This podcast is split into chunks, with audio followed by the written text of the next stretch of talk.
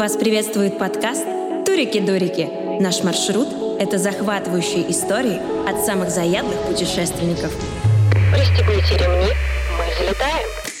Приятного полета! Всем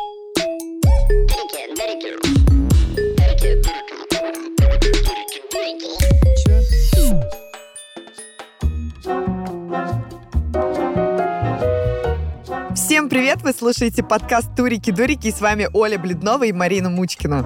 Подкаст про уникальные путешествия, авантюрные приключения, лайфхаки и непростую жизнь туриста. Все, что знаем мы и наши гости, все, что зарядит вас на будущие путешествия или открытие бизнеса в туризме. А кто же такие мы? А мы – команда EcoPoint, самая цифровая компания по развитию и строительству глэмпинга в России. У нас в гостях сегодня Умайра Абакарова, предприниматель и сооснователь агентства по авторским турам «Вейдак». Умайра, привет! Рада тебя приветствовать в нашей студии. У нас в гостях я вдвойне рада, потому что мы с тобой знакомы уже несколько лет, и мне безумно приятно, потому что я с тобой была в путешествиях. Поэтому хочется, чтобы наши слушатели тоже узнали, что же такое Вейдак и куда можно отправиться с вами. Поэтому давай рассказывай, что такое Вейдак?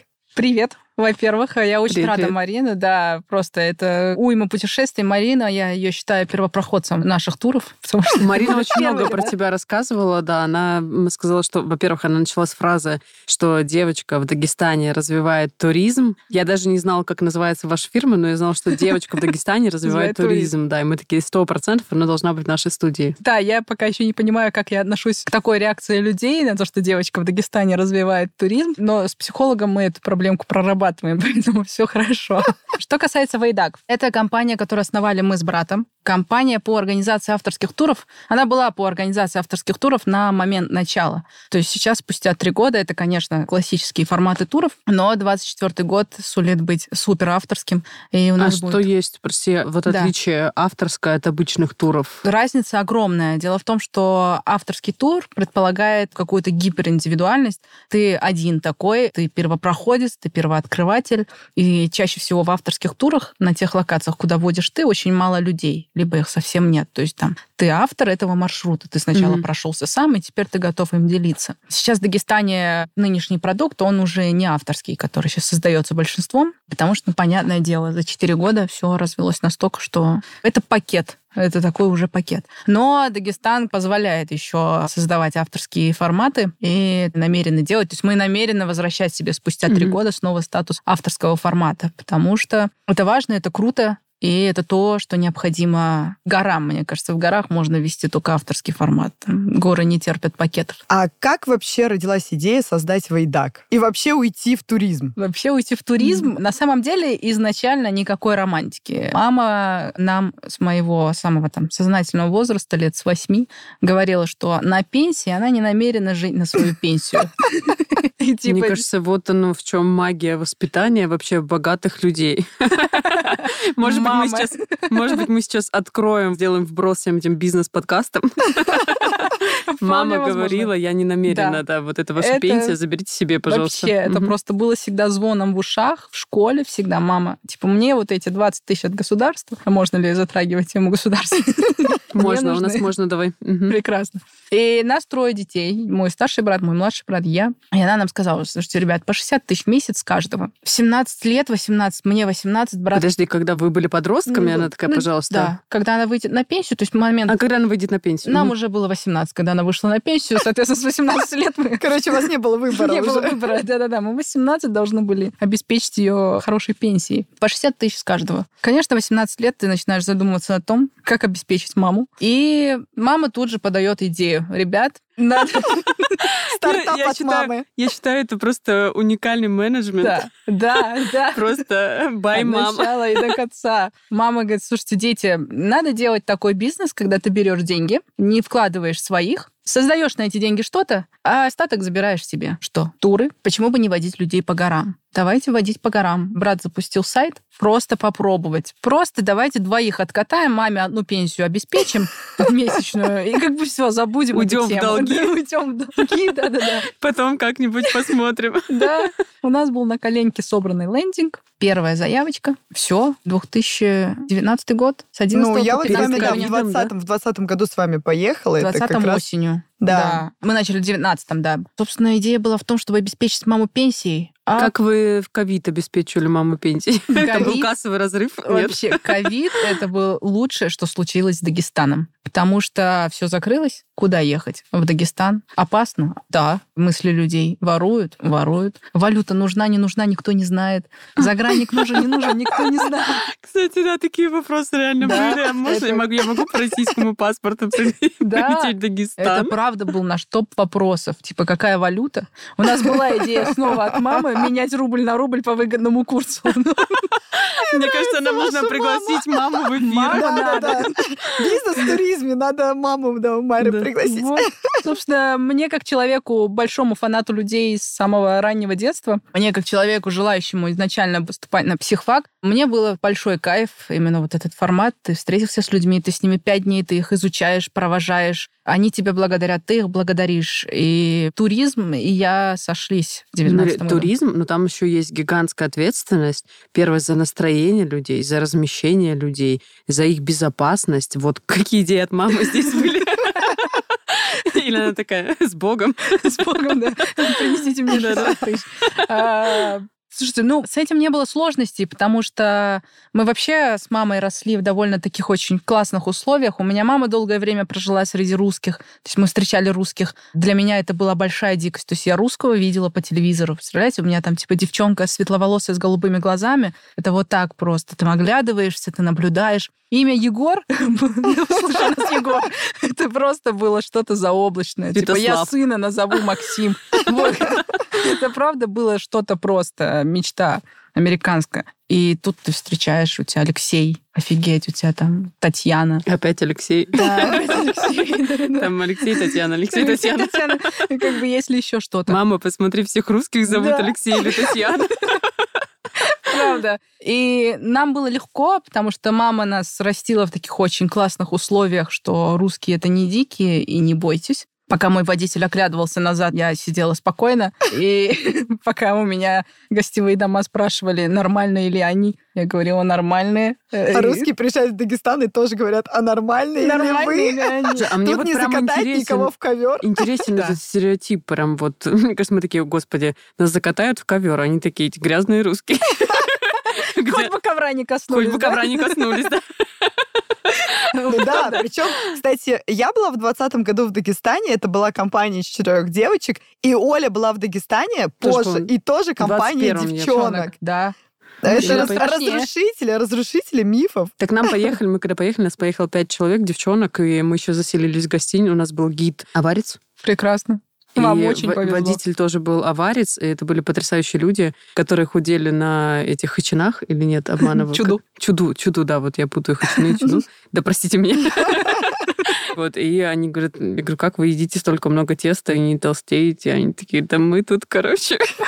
Я говорю, а, я поняла, вы тратите энергию на вот эти вот на Ну понты, да, все да, понятно. правда. Ну, очень крутые ребята были, нам рассказали про тысячу вообще народностей, про всякие особенности и так далее. Мы чувствовали себя супер безопасно. Мы жили еще в такой гостишке на побережье. Я когда всем рассказываю, никто не верит. У нас в центре стоял такой кран, и еще недостроенная гостишка была, но номерной фонд уже Да. был сдан. И ты открываешь двери, но их не было. Ну, то есть делаешь вид, что ты открываешь Да. фойе двери, Да. ты выходишь сразу к морю. Я просто знаю, как у мотелей Да.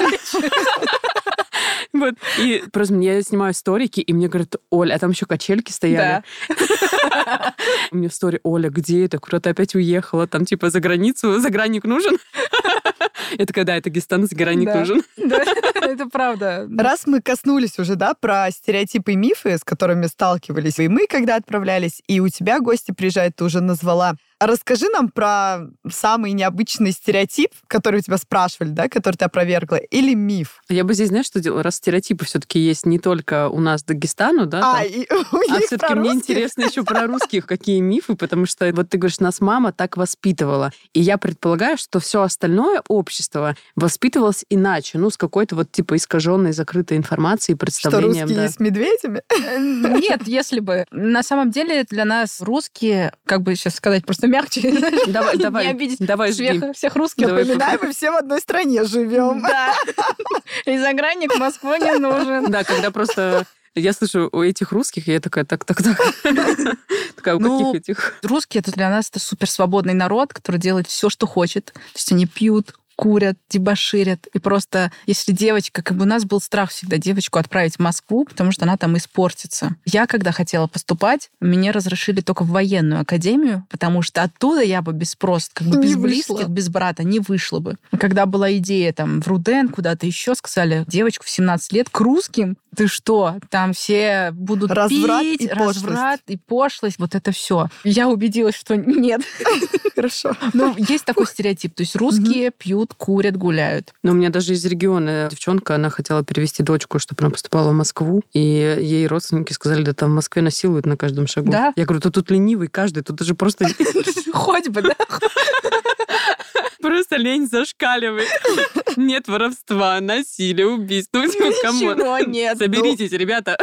Кстати, про воровство, раз мы тоже уже это обсудили, давай уже все-таки, все-таки мы проговорим про традиции в Дагестане. Вот этот Стереотип. Ну, не стереотип, да, там обряд, стереотип, я не знаю. Ну, сейчас у Майра расскажет. Если в настоящий момент мы все читаем, набираешь в интернете мифы и стереотипы про. Дагестан, воровство и свадьба, вот этот вот миф, обряд, если это сейчас так, Вообще, то есть, да, один из частых вопросов, не украдут ли меня. Я обожаю отвечать, что если вам надо, мы организуем. Типа, любой каприз за ваши Типа деньги. 500 баксов. Определите нацию, возраст, пол, и я вам скажу, ну как бы мы найдем, украдут. Воровство существует на Кавказе. Это древняя традиция, но для того, чтобы парень украл девушку, должен быть ряд условий. В каком случае парень ворует? Если у него, например, отец девушки дал слово какому-то парню о том, что он выдаст. То есть у нас есть понятие данное слово. Мужчина, отец дает дочь э, слово парню, он говорит, я за тебя отдам свою дочь. Все, данное мужчиной слово никогда не забирается. Но другой парень безумно любит эту девушку. И, возможно, скорее всего, это взаимно. Парень говорит, ну я тебя украду. Она ему говорит, ну укради, говорит, потому что мой отец слово не заберет. Ну давай украду. Все, они по согласованию обоюдному, он ее ворует. Второе условие, что когда у парня нету колыма, за тебя колым отдам, душу дьяволу вот это я знаю Знаете? песню. Да. Да. Давай, три, четыре. Душу Дьяволу продам. Вот суета. Когда у парня нет колыма, а колым это очень важный пункт. Это как у арабов дать верблюдов за девушку. То есть ты оцениваешь. Каждой твари по паре. Собственно, по этому принципу, когда у парня нет колыма, он говорит, слушай, я тебя безумно люблю. Она ему говорит, тоже, я тебя безумно люблю. Ну, укради меня. Это как бы без колыма не вариант. А после того, как девушка украдена, то есть она по умолчанию является женой того, кто Ну, ее то есть, если украл. она ночь прожила, да, там... Ночь, ну, две, да, да. там, скорее всего, ничего не происходит никогда. Мгм. Парень не прикасается к ней. Но сам факт того, что без Мгм. свидетелей парень с девушкой куда-то. Он обычно, когда ворует девушку, ее закидывает обычно там к бабушке или к какой-нибудь сестре своей, Мгм. там, где нет мужчин. Но сам факт. Поэтому воровство существует. И вам об этом надо задуматься, да, если при условии вы уже засватаны и обвенчаны, но вас полюбил дагестанец, скорее всего, он вас украдет. Либо если он бедный, и у него нет денег за вас дать вашему отцу, то, скорее всего... То Здесь вдвойне вероятно, что он украдет. Ну вот то, что ты сейчас рассказала, это и в настоящий момент существует. Это существует и в настоящий момент, но в этом нет никакого криминала, потому что девушка согласна. Очень редкий случай, когда отец знает о воровстве, но есть случаи, когда отец тоже говорит, слушай, я свое слово у другого мужчины не заберу, ну, Там хочешь, уже укради. сговор просто. Да, как бы это никогда не афишируется, потому что это некрасиво отцу сказать, укради мою дочь. Но такие случаи есть. Вопросики. Ты кому-нибудь говорила? Укради меня. Нет, я- Ты меня спрашиваешь? Конечно, у Майры. нет, я никогда не просила украсть меня, я просто прошу хороший колым. Каждый раз. Подожди, а расскажи сразу. Мне кажется, это очень а, важная информация для девушек. То, что ты нам рассказывала, что девушка может попросить у своего будущего мужа. Вот это прям в двух словах. Будущего мужа. Есть понятие колыма, то есть Мгм. это колым выдается в условиях жизни, то есть по достатку. Но есть такое понятие, это уже мусульманская штука в Мгм. исламе, понятие махр. Мгм. Такое слово, как махр. Махр озвучивается при заключении никяха. Никях — это то же самое венчание, что у христиан, ну, в исламе. То есть если в христианстве венчание, оно обязательный пункт, но на данный сегодняшний день заключают только когда готовы. В нашем же случае брака не может быть без заключения брака перед Богом в мечети. Мгм. И девушка может просить себе махр. Я обожаю эту тему.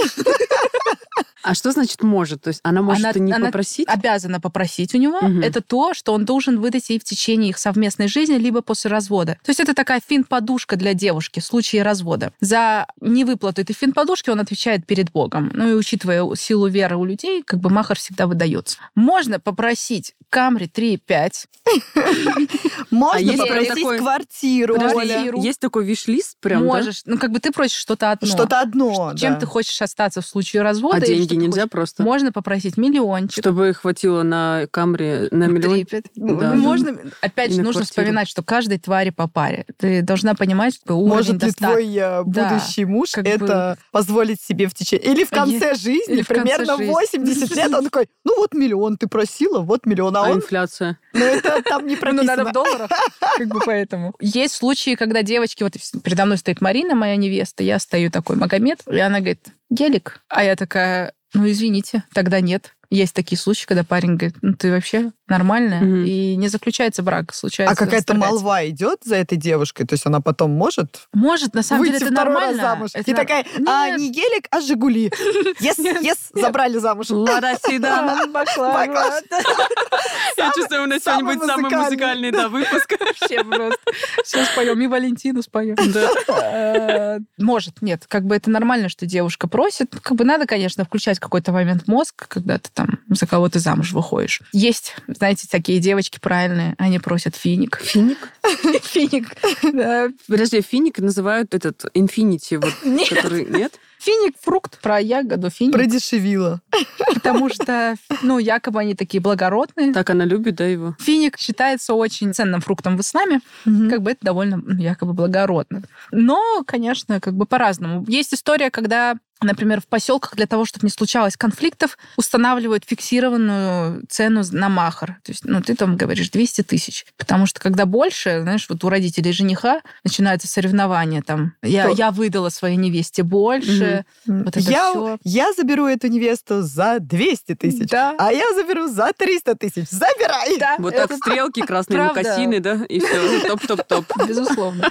Правда, в некотором роде брак в Дагестане это про такие... Хорошая сделка. Сделка, это сделка. Мгм. И я за это. А вот почему за? Вот расскажи, вот это же как же вот это все вот Любовь, любовь, морковь, вот эта романтика, брак по расчету, это вот что-то такое негативное, да, да, вот да, это да, вот как вот это вот выкопать землянку на двоих нет? М-м. Я поддерживаю это. Ну вот С ты можешь, можешь выбрать себе мужа дагестанца, попросить у него махар, закрыть твою ипотеку. Ребята, Парам-пам-пам. скоро я вернусь на джиу-джитсу. Кто слышит меня, мои милые дагестанцы, А, буду просить махр. Так, ну мы поговорили про девочек в Дагестане, и, соответственно, у меня вообще вопрос, как девочка в Дагестане, где по факту очень рано выдают замуж, где по факту пропагандируется, наверное, семья, дети и так далее, как девочка в Дагестане может построить бизнес, но мы видим, что это возможно, и какие трудности могут возникнуть при построении этого бизнеса? Тут я хочу начать. Здравствуйте, меня зовут Умайра, мне 23 года, и я водолей просто. Потому что, кажется, этим все сказано. Во-первых, я росла в очень довольно традиционной семье, у меня строгие родители, но очень адекватные. Девочке не принято вести, не то чтобы не принято вести бизнес, ей не принято делать то, что должен делать мужчина. все-таки бизнес это чаще всего про мужчин. Бизнес это мужского рода штука. И в Дагестане мысль о том, что девочка с 19 лет ведет какой-то бизнес, дается сложно. И ладно, если быть, знаешь, у меня была там просто школа английского, или там, как мне недавно сказали, у Майра займись шугарингом. Зачем тебе эти русские, займись шугарингом? Я говорю, на Будешь обеспечена да. работой. Людям дается сложная эта мысль, и, конечно, твоя репутация подкашивается. Есть, да, вот если бы я занималась шугарингом, но у меня такой бизнес, что я в разъездах, я не дома. Я общаюсь с большим количеством мужчин в том Мужчин, числе. Я веду какие-то переговоры. Я вообще на других краях света иногда оказываюсь. И на вопрос там, например, у меня мама там что-то делилась с тетей о том, что вот у Майру что-то никто не просит. Никто не просит, значит, никто замуж не зовет. Мгм. Обычно же приходит к маме просить. А я ей тетя говорит, слушай, а что ты хочешь? У тебя дочь дома не ночует. Просто это так звучало. И это было сложно в 19, 20, 21, 22. В 23 все свыклись с этой мыслью, что типа у Майры все, она в бизнесе. Что я могу сказать? Это нелегко, потому что я женщина на Кавказе, то есть у меня коллеги мужчины кавказцы, и они не терпят указаний. Но мне легко в том плане, что я выросла в условиях, когда я девочка на Кавказе. Меня учили вставать, когда заходит мужчина. Меня учили молчать, если возмущен мужчина. И я справляюсь с этими Гибкость Магомедами. у тебя, да, да, такая? она для меня не проблема. То есть я вот я вижу, наблюдаю просто русских девчонок, гидов, которые у нас есть. Для них проблема заткнуться в какой-то момент. Для меня не проблема сказать, ты прав. Когда он говорит там, я поеду налево, ты говоришь, езжай налево, хоть это и не туда, но езжай. Или Только ты- держись правее, зайка. да, да, правда, ты ему говоришь, ты ему не говоришь, надо повернуть направо, ты ему говоришь, ты мог бы повернуть направо. Мне несложно было в этом плане, потому что ну, я обладаю этой гибкостью. Ну, конечно, мне иногда подруги говорят, что типа, Майра, вот ты говоришь, что ты гибкая, ну, ты же, блин, всех рубишь просто. Рублю тех, кто мне это позволяет. Вопрос не ко мне, а к мужчине, который это позволил. А в целом у меня репутация хороша. То есть я покладистая, я добрая, я не указываю, я не конфликтую с мужчинами. В сложных ситуациях я просто звоню брату. Все. У меня есть брат, который ведет мужские совсем уж разговоры. Это выход. очень Это мой удобно. выход, да. Слушай, а вот как вы с братом, да, вот вы придумали это сделать, брат сделал лендинг, и что он отстранился, и дальше весь процесс ведешь ты, или вот расскажи по ролям, что вот вообще у тебя уходит на брата, понятно, Да. решение там сложная кон- эскалация конфликтов. Да, да. У меня брат занимается всей технической частью, то есть вся бухгалтерия, привлечение клиентов, вот эти все ООшки, ИПшки, ТТшки. Я же по факту общаюсь с людьми, он общается со мной. Вся техническая вот эта ненавистная часть моя на нем, а я же просто встречаю всех тех, кого ко мне отправил. Я продаю иногда, я завлекаю людей, я делаю контент, я сопровождаю гостей, я подбираю команду, веду все собеседования. Вот. Мгм. Он же просто говорит, А вот места, локации тоже это все твоя часть, ты Части да, потому что у меня брат с 15 лет переехал в Москву, то есть он учился здесь, потом он служил, и он в Дагестане плохо разбирается. М, Казалось бы. Казалось бы, да. В Дагестане лучше разбираюсь я, но он лучше разбирается в том, как продать Дагестан. Отлично. Классный Скажи, подход. пожалуйста, вот Вейдагу 4 года. Четыре. Четыре 12, года. 23. За эти четыре года изменилась вообще политика этой компании, подход к туристам. Сейчас Дагестан настолько распиарен, очень сложно уже чем-то удивить. Мгм. Во-первых, чем вы удивляете? А во-вторых, была ли какая-то эволюция вашей компании, и вы пересмотрели какие-то взгляды, ценности? Безусловно. Вообще, с самого начала я думала, что это наша очередная с братом авантюра, потому что мы с детства мутили бизнес какой-то, там, наклейки продавали, занимались спекуляцией. Со старшим. В первом классе. Со старшим, да. С подачи мамы, конечно. Я тут печенек напекла, там, продайте. Я в первом классе была единственная, кто выезжает в город в музыкальную школу. Я единственная, кто имел доступ к классным наклейкам в селе у себя. Я привозила из города то, что за 3 рубля продавала за 10. Собственно, как с турами. Все та же схема. Да, В вообще, это очень хочу познакомиться с мамой. С братом изменилось, потому что вот изначально, да, я предполагала, что это авантюра, но потом это так закрутилось, завертелось. Но мы как с самого начала были для людей и про людей, мы так и остались для людей и про людей. С самого начала, после первой же поездки, у нас был лозунг такой, я случайно это ляпнула, что лучше гор могут быть только гости. И это с нами идет до сих пор. Да, для людей и про людей. На протяжении четырех лет, мне кажется, мы этим и продолжаем брать. Как это ощутить на уровне ну, физически? Я там как гость, я Мгм. еду, либо я это понимаю заранее, и как я тогда должен это понять заранее, что вы про людей? Либо я приезжаю уже по факту, узнаю, что вы про людей, но опять же, как, в чем вот это вот ощущается? Мы стараемся с самого начала, чтобы прям с работы менеджера, с обработки заявки это ощущалось. Но, конечно, все вот это погружение, оно по факту. Тебя встречает Магомед, он говорит, я аварится, и у тебя все будет хорошо. Тебя там встречает Пати, девчонка, которая 19 лет, она в хиджабе, но у нее в ушах рок. Знаешь, такой просто бунт. И она несет этот бунт, она рассказывает про него. И наши люди, наша команда помогает раскрыть Дагестан. То есть за период вот этой поездки пятидневной ты, правда, ощущаешь себя гостем, но в какой-то момент ты просто перерастаешь в друга. В друга кавказца, в друга Магомеда. И этим, мне кажется, мы берем до сих пор, потому что у нас нет понятия такого, что это бизнес. Это меня брат учит. Как бы я ему когда говорю, слушай, Ислам, в 23-м году откатали 2000 гостей. Он говорит, скажи мне, сколько это в деньгах. Меня брат про это, а я со своей командой про то, что у нас есть люди. И это правда ощущается. Знаешь, ты когда там на второй день уже все, ты танцуешь, пляшешь, ты знаешь уже всю подноготную семьи Магомеда, там про его вторую жену, третью жену.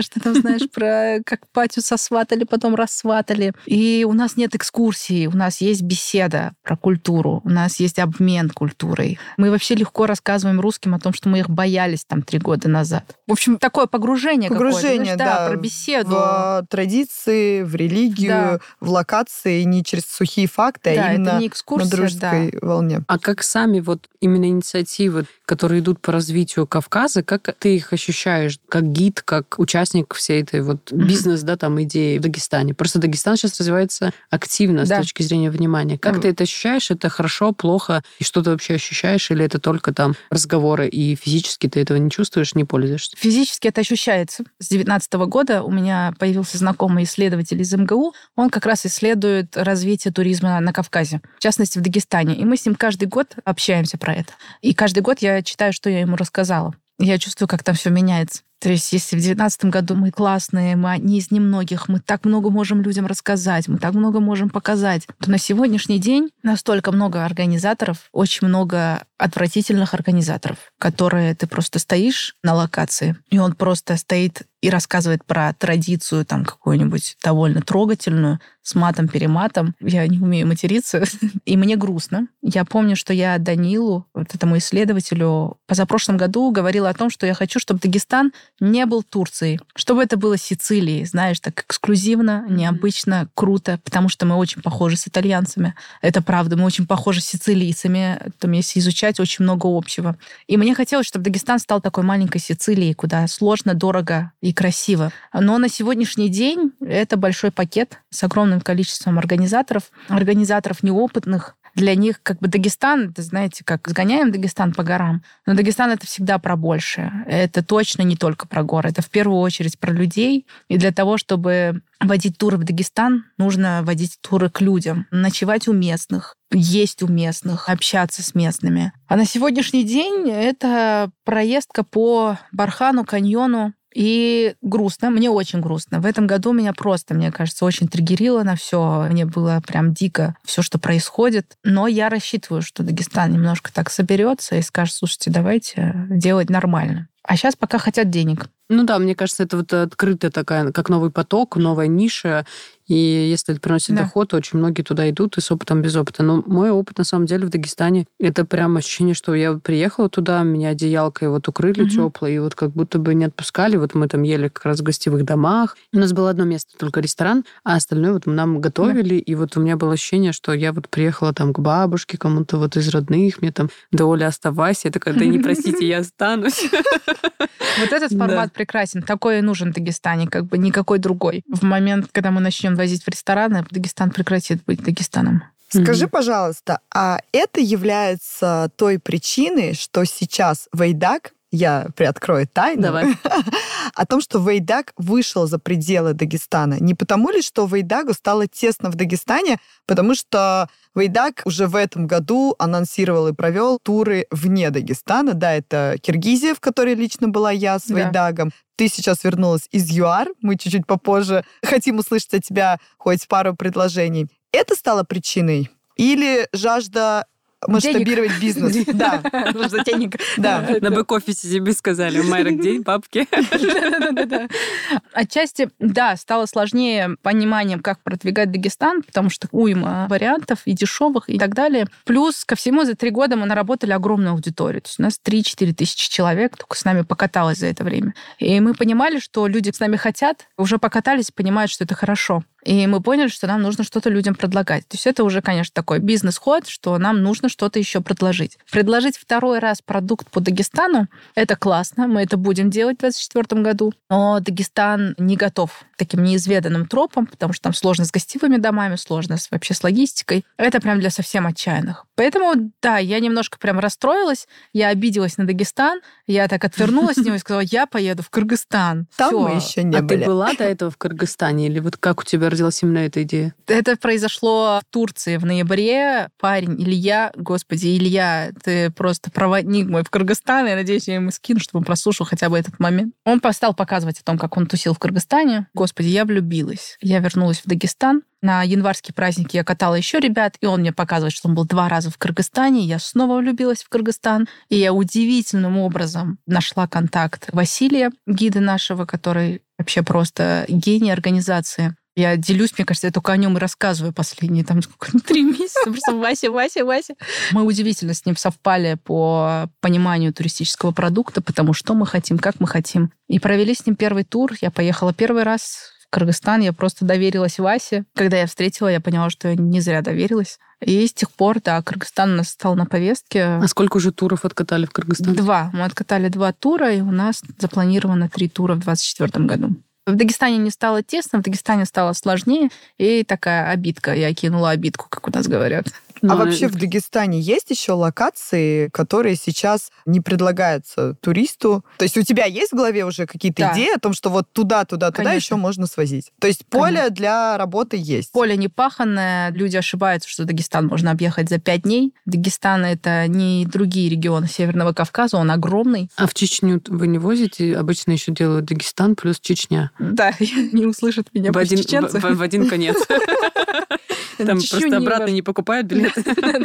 А Нет, в Чечню не вожу, потому что мне достаточно до Дагестана. Мы возим на границу с Чечней, там, где озеро, мы делим с ними. Поле не пахано в Дагестане. Уйма локаций. Дагестан огромный. Месяц кататься, не перекататься просто. Поэтому у нас есть что предложить в следующем году. Круто. Вот такая Будем интрига, следить, такой да, тизер просто. Мы за анонсируем новостями, себя, да. потому 24. что, ну, мой Дагестан, я говорю, он был в 2020 году. Мы сейчас озвучим, что в 2020 году я съездила с Вейдагом, это был тур выходного дня. У нас было некие заминки и скомканные некоторые ситуации. Но я была в Киргизии с Вейдагом, и все было четко по плану. То есть, ребята, действительно, вы шагнули вперед, вы прокачались, поэтому очень круто. И сразу тогда давай сделаем небольшую рекламку Вейдагу, чисто по любви. Анонсируй, что еще вы можете предложить. На сегодняшний день у нас разрабатывается несколько топовых таких программ по Дагестану. У нас будет где-то 5-6 вариантов. У нас будут классные поэтические вечера в горах, такие в формате туров. У нас будет Камчатка, у нас будет Байкал, мы едем в конце февраля, там out. У нас будет Алтай, у нас будет Южная Африка, у нас будет Кения, Танзания, Непал, я не знаю. У нас будет очень много всего, потому что э, мы нашли очень классных людей, очень классных проводников. То есть вы исходите от проводников, Да. от запросов уже текущей базы или от своей любви к какой-то стране? В первую очередь от людей. То есть я нашла Васю, я Мгм. вожу туда, куда может водить Вася. То есть для меня в первую очередь важен он, а потом уже я продаю направление. Сначала я продаю Васю, потом направление. Мгм. Я нашла классную Женю. Сначала я продаю Женю, потом Мгм. уже направление, которое она может мне предложить. То есть мы, как и были для людей про людей, в этом случае тоже мы работаем только по принципу, что сначала мы находим человека, а потом мы уже у него спрашиваем, что он нам может предложить. Мгм. Ну, это, кстати, крутой подход. Обычно все определяются там с популярными какими-то направлениями, или там кто-то выбирает действительно там нишу авторских туров, кто никто не повторит, либо это сложно повторить, Мгм. потому что это трудозатратно, непроходимо. Ну, как принцип силы территории, да, то есть те маршруты, которые вот сложно пройти, Да. либо повторить и сделать их такими же коммерческими. Ну, то есть как-то на этом заработать, не уйти в минус, и еще сохранить эту безопасность. Вот. И либо идут от запросов туристов, да, что вот они Да. такие, мы хотим все в Непал. И там 23-й год все ездили в Непал, там 24-й все поедут в Непал, 25-й поднимутся на горы и так далее. Вот вы все-таки про конкретных людей, которые уже Да. там что-то знают. То есть как продукт, да, на чем будет базироваться ваш продукт, это конкретные люди, которых Это вы без- нашли, и на которых потом уже Да. делаете обвязку и продаете. Да, у нас сейчас сумасшедший, например, запрос на Узбекистан, но Мгм. я не могу найти там человека, я отказываюсь людям предлагать Узбекистан, потому что ну, у меня нет человека. Мгм. Но запрос сумасшедший. То есть у меня там уже 10, наверное, набрано групп на Узбекистан. Как бы все хотят. У Майра Узбекистан, Узбекистан. Я говорю, я не могу ничего сейчас с этим сделать. Я активно ищу, я этим занимаюсь, но пока сложно. Вот если нас кто-то услышит и у кого есть хорошие да. контакты, пишите нам. Мы отдадим у Марии контакт Да, хороших проводников в Узбекистане. Катя там копит деньги уже. Эта девочка с нами была в тоже туре. хочет в Узбекистан. Да, она закидывала удочку о том, что... Смогу устроить карточный тур в Узбекистан. Да-да-да. Там просто спрос чем рождался, да? Вот э, последний там год все ездили в эти туры открывать э, карты. Да. да. Я открыла в Кыргызстане вообще хорошо. Очень удобно. А расскажи, пожалуйста, про ЮАР, да? Вот ты сказала, что вы были в ЮАР, как э, тоже так пришла идея там от человека поехать в ЮАР, это же вообще край Африки. Да, ЮАР — это просто моя большая любовь теперь, собственно, как и все остальные страны. ЮАР возник в Кыргызстане. Мы приехали, стали болтать с Васей до приезда всех гостей. То есть мы с ним собирались, общались, общались. Я говорю, слушай, а где ты живешь? Он говорит, в ЮАР. Я говорю, у тебя программа есть в ЮАР? Ну, мне понравился Вася, я поняла, что мне нужно что-то с ним еще точно делать, кроме Кыргызстана. Потому что ну, в Кыргызстане только там три месяца, остальные-то шесть мне надо на нем заработать. Ну, делать туры. Да, и я говорю, слушай, Вася, что ты еще делаешь? Он говорит, ЮАР делаю. Я говорю, давай попробуй. То есть в июне я назначаю набор на ЮАР, в августе я понимаю, что доллар сумасшедший, группы у меня нет, мне нужно было только три человека. И я захожу в чат для того, чтобы написать Васе. Говорю, Вася, давай посмотрим в 2024 году. Только я ему собираюсь это печатать, мне приходит уведомление, настроя, мы с вами летим. Я думаю, все, просто это удивительно. И следом приходит еще одно сообщение, Майра, я хочу с тобой. И нас четыре человека, я пятая. Отправились в ЮАР, потому что я знала, что Вася сделает очень классно. Поэтому у нас так возник ЮАР, и мне кажется, это будет... Ну, это хороший такой рекламный ход, на самом деле, почему на людей, да? То есть вот я да. также была, допустим, в 2020 году в Дагестане с тобой, и когда видела, что ты ведешь в Киргизии, я такая, я хочу, там маршрут у Майя раскинула, я вот сквозь пальцы посмотрела, такая, да. разберемся там. И здесь действительно, если первый маршрут с этим гидом угу. хорошо заходит, значит, зайдет и остальное, будет хорошая качественная организация, за это люди да. готовы платить. У нас вообще забавно, что во вторую поездку мне Марина написала, у Майра, если ты едешь, я лечу. А меня мама не хотела отпускать. То есть у нас есть понятие, отпустит меня мама или не отпустит. Всегда это все сопровождают. И мама говорит, Майра, ты не летишь. Я говорю, мам, смотри, Марина пишет, что? Я говорю, ты хочешь отказаться от денег Марины?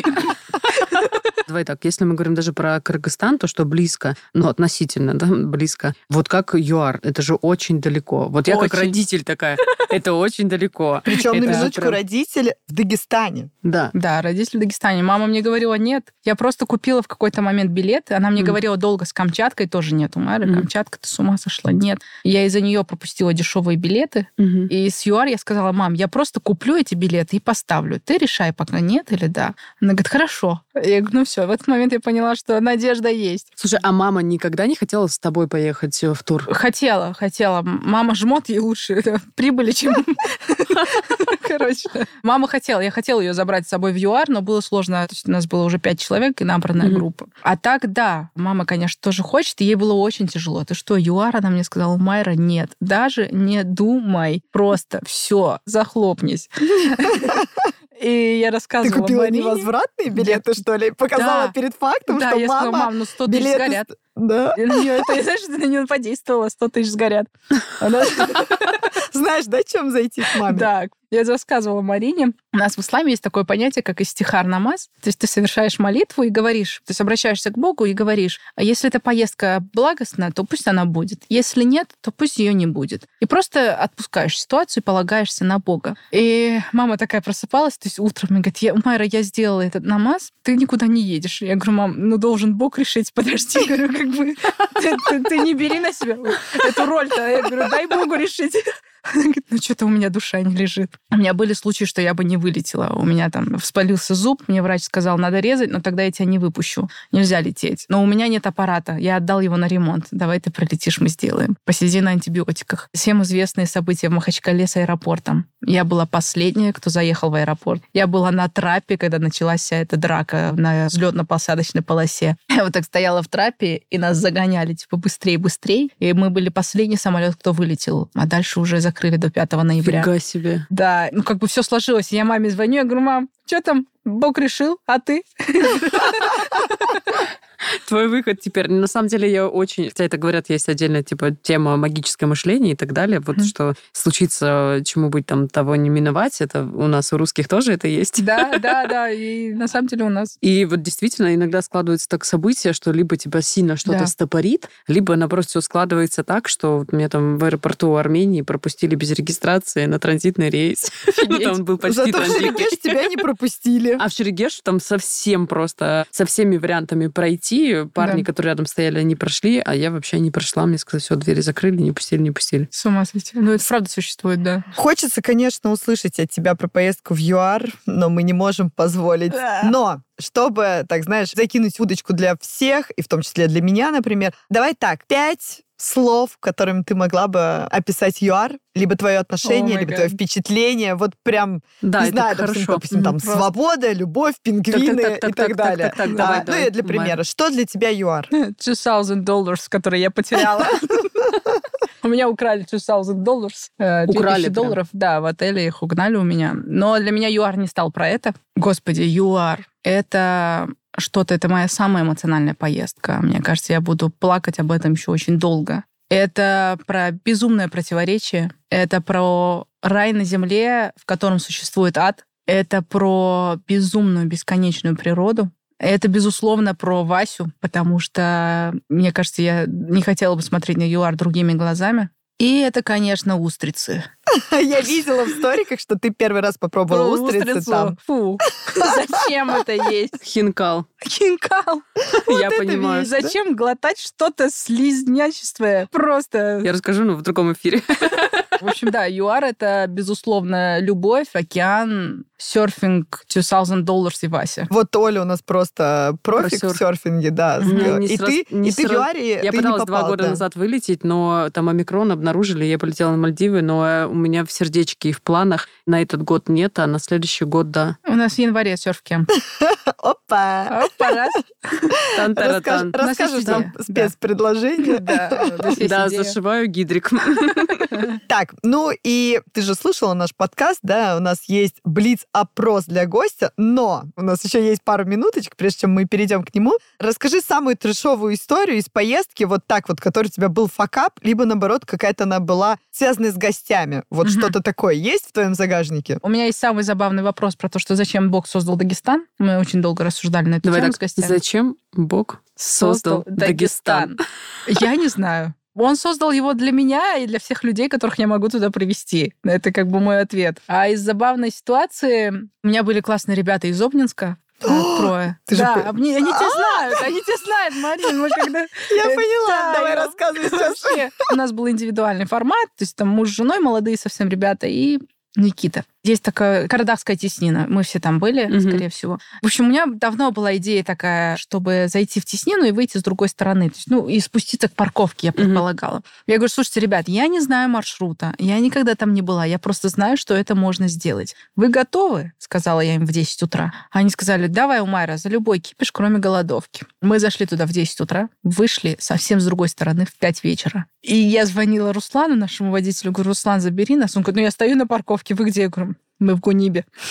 Это сколько километров а, ну, от парковки? Километров 60. Потому что, ну, Руслан ехал еще час за нами. Ну да, 45 Обалдеть. километров. Ну, он, наверное, в объезд, да, как-то ехал? Он поэтому- ехал в объезд, да. Мы шли по реке. Просто Вика уже, что с нами будет? Мы все умрем. Я говорю, слушай, ну вдоль реки надо идти, мы куда-то точно выйдем. Я говорю, либо пойдемте назад, либо пойдемте назад, мы точно знаем, куда мы попадем. Говорит, нет, туда Никита, мы назад не пойдем. Я говорю, ну окей, идем вдоль реки. И только мы решили идти вдоль реки, мы нашли дом пастуха, подошли к нему, он говорит, вдоль реки нельзя, там гремучий лес. Просто. Вам надо вот так, вот так, вот так по хребту. И мы стали идти по этому хребту. Он говорит, я сейчас позвоню другому своему пастуху, он вас встретит, вы поедите у него и продолжите свою дорогу. То есть мы еще где-то шли часа два-три после первого пастуха, дошли до второго, нам пожарили блинчики, мед. В общем, Боже, это мне было- кажется, вот это авторский тур, Вот и это вот это прям, тур, ну, да. Оля, это для тебя. Ты Это- любишь такое. Да, Да, и это, это- вот сейчас мне мурашки, мурашки, Да, мурашки. И да. у нас будет это в следующем году. То есть вот этот именно формат. У нас есть идея просто гостям не говорить о том, что нас ждет. Обыгрывать вот эту сцену, когда ты не знаешь. Я подыграю.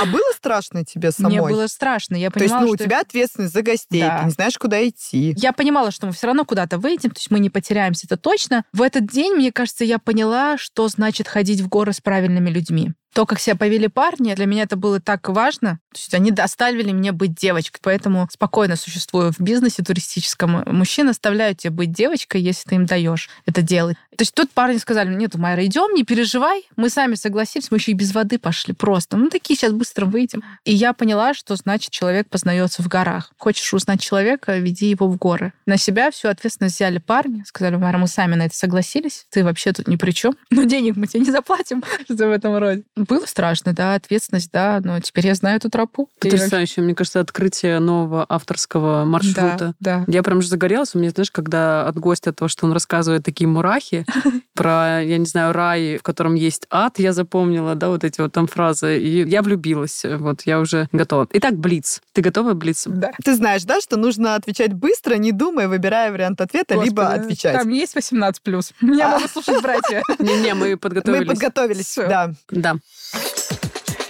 По чесноку. По, по- по- по чесноку. По чесноку. Блиц-опрос. Спасать овечку в Кыргызстане или хинкал в Дагестане? Овечка в Кыргызстане. Жить в путешествиях или гостеприимство дома? Ой, господи. Подготовились. Гостеприимство в путешествиях. Но это, кстати, микс. Если был выбор родиться в следующей жизни в любом месте, другом, где бы ты родилась? О, господи, это точно блиц, на котором не надо думать. Да-да-да, это нужно прям первое, что тебе в голову бы я приходит. родилась, я бы родилась в Европе какой-нибудь. Ну, в Европе, Какой-нибудь окей. хипстером просто.